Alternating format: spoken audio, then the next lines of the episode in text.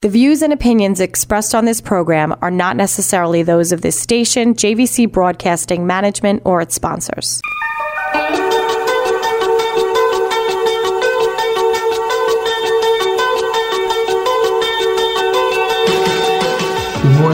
And welcome to DDI on Autism on 103.9 FM, keeping an eye on autism and giving a voice to its Long Island community. I'm your host, Dr. Michael Romas, and again, so glad that you could join us this morning as we share and explore all relevant issues related to autism spectrum disorder. My guest this morning is Dr. Geraldine Dawson. Dr. Dawson is the William Cleland Distinguished Professor of Psychiatrist, Psychiatry and Behavioral Sciences at Duke University, where she is also a professor of pediatrics and psychology and neuroscience. Dr. Dawson is the director of the Duke Center for Autism and Brain Development, where her work focuses on improving methods for early detection and intervention for autism. Welcome, Dr. Dawson. Well, I'm very happy to be here. I'm delighted that you could take this time. You know, it's funny, the introduction was really just a snippet of the manner in which I could have introduced you. Just the the, the show is short and credentials are incredibly long, and I thought we should just go, you know, go go go right to it. Uh, yeah, so you know, as as we touched on very very quickly before the show, there are really so many directions we could go, but I know the audience uh, our listeners will probably be very interested in early detection as it affects infants and toddlers uh, with autism, and perhaps to move into how we're getting better at that uh, through AI, which has come under such scrutiny today and such criticism. It's nice to hear something something good about it. So, with that in mind, maybe you could please tell us just a little bit about what's going on with early detection in your work. Yes, absolutely. I'm happy to do it. Um, let's start with a big picture of why do we need new methods for early detection of autism? And currently, the way in which uh, young toddlers are screened is by using a parent questionnaire. Um, there's several questionnaires, but the most common one is a questionnaire called the Modified Checklist for Autism in Toddlers. And it's a simple list of questions that ask parents whether their child is demonstrating uh, specific kind of behaviors that we know are uh, often not developing in a typical way for a toddler who likely has a diagnosis of autism. And so the way in which this is done is typically during a well child visit. And in fact, the American Academy of Pediatrics suggests that all uh, toddlers be screened for autism during their 18 and 24 month checkup. And the reason for that is that although the early signs of autism do begin uh, during infancy, uh, we are able to reliably screen uh, by 18 to 24 months so that questionnaire is very important. We we do feel like parents are are very good at uh, detecting whether something is developing differently. In fact, there's studies that have shown that uh, parent concerns are highly predictive of uh, children having some kind of a developmental uh, delay, or in some cases, autism. But we also know that that questionnaire is missing some kids. And in particular, it's not as accurate uh, when it's conducted out in primary care as compared to, say, in a research study, partly because it's a bit complicated. The pediatrician needs to follow up by interviewing the parent if they endorse certain items. And pediatricians, unfortunately, they're very busy. They don't often do that. Um, so that is that's an issue. And then the other thing is that parents are sometimes missing things, um, which I think is pretty common. Particularly, say if a parent this is, might be their first child, and they may not really notice some of the things, so the the actual report might not be as accurate as we wanted. And so it's in particular missing children of color um, and also uh, girls, which uh, you know may present a little bit differently. And so, you know, if you think about going in yourself, if you had a concern to the doctor, let's say you had a concern um, about your heart, you know the, the doctor would ask for your report you know self report they would say you know are you feeling that you know you uh, are having any symptoms? Or are you tired? and so forth. But then they would follow it up with objective quantitative measures and in particularly they would directly assess how the heart is working say through an ekg but we don't really have anything like that for autism so when you think about uh, autism it's a behavioral diagnosis there's not a blood test that we can do or anything like that it is a, a pattern of behaviors so, our goal was to develop a, an objective, efficient way of measuring those early behavioral signs. And remarkably, you can do this with a computer and with artificial intelligence. So, um, when I first started this work, I was a bit skeptical, I must say. I have, uh, you know, been observing and diagnosing children for many years, and uh, I was you know, I really wondered whether a computer could do this. But I'm happy to tell you more about how we do this if you're interested in do in me um, explaining that. We absolutely are. Just uh, for a quick pause, just going to probe a little bit about what you were saying in terms of a lesser maybe precision around measuring this in persons of color. Person, and we've known for some time that boys get diagnosed with autism more than than, than girls and whether or not that's an issue of the way it's recognized or identified comes into play.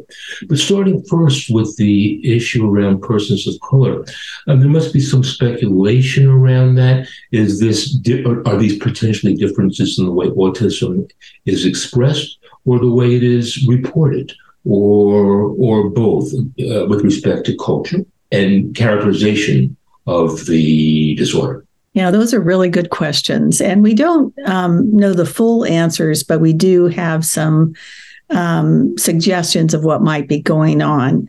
Um, in terms of children of color, we do not have any evidence. In fact, I think the evidence suggests strongly that the way in which autism presents itself is is the same. Is in a in a child who's black or a child um, of a different ethnicity, such as a Latinx or Hispanic family.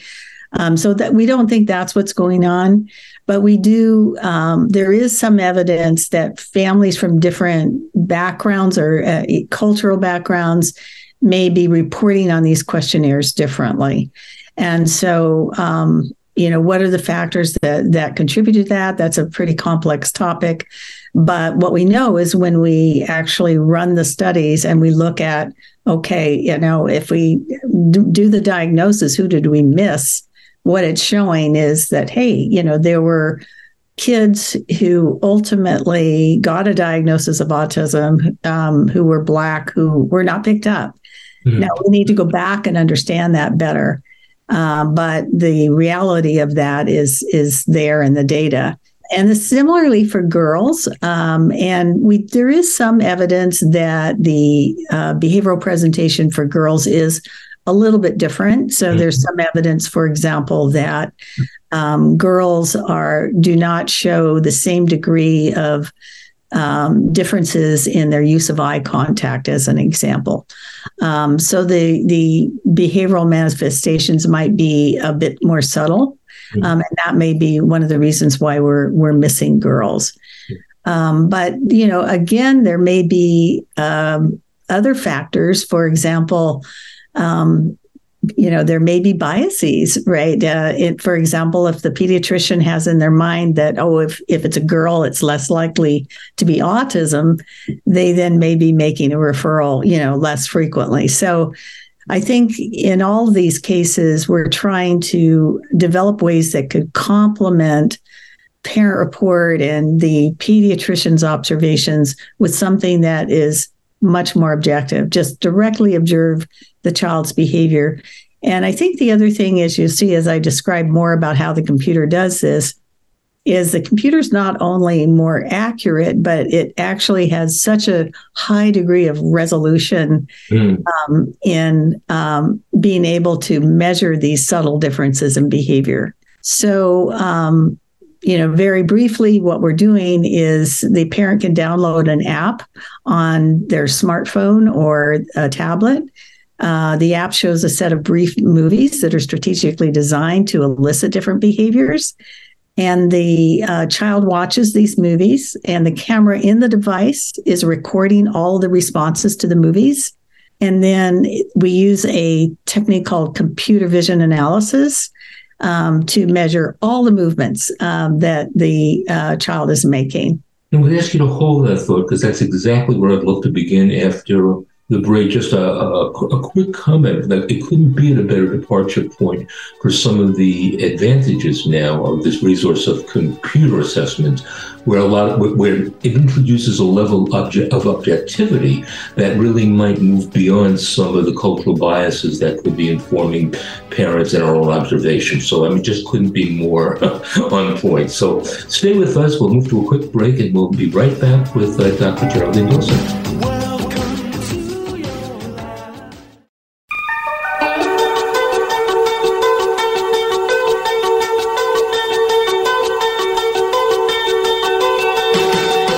Dawson. You're listening to DDI Autism on 103.9 FM. Dr. Michael Romas here, continuing my conversation with Dr. Geraldine Dawson of Duke University, and we're discussing major advances in our ability uh, to assess the, the, potential of autism in really, really young people, including infants and toddlers. And uh, Dr. Dawson, we left off and we were talking a little bit about just that, the precision uh, and the quickness and the accuracy that is emerging now uh, with AI and uh, computer assessment.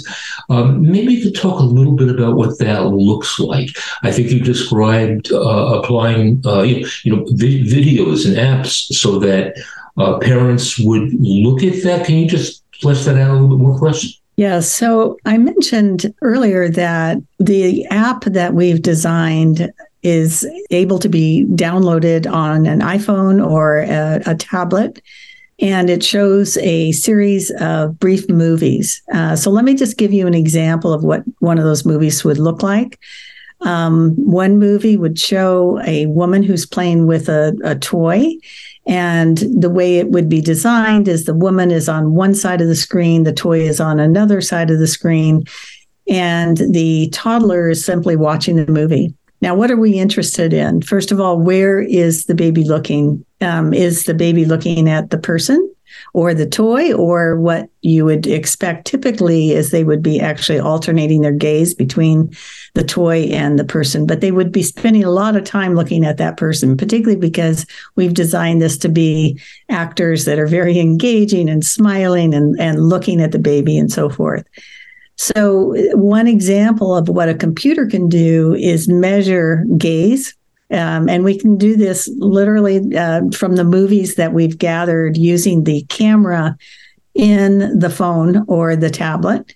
And so the videos that um, are taken while the baby's watching watching the movies are uploaded, and then we use a technology called computer vision to actually map where the eyes are looking. So what we discovered, and this is, has been shown in studies that have used more expensive eye tracking equipment, um, is that toddlers who will go on to have a diagnosis of autism are going to be much less likely to be um, paying attention to the woman in the movie and much more interested in looking at the toy. So that's one example. But there are many other behaviors that we can pick up. And some of these were predicted, like this one was well known. And so we actually designed it to pick it up.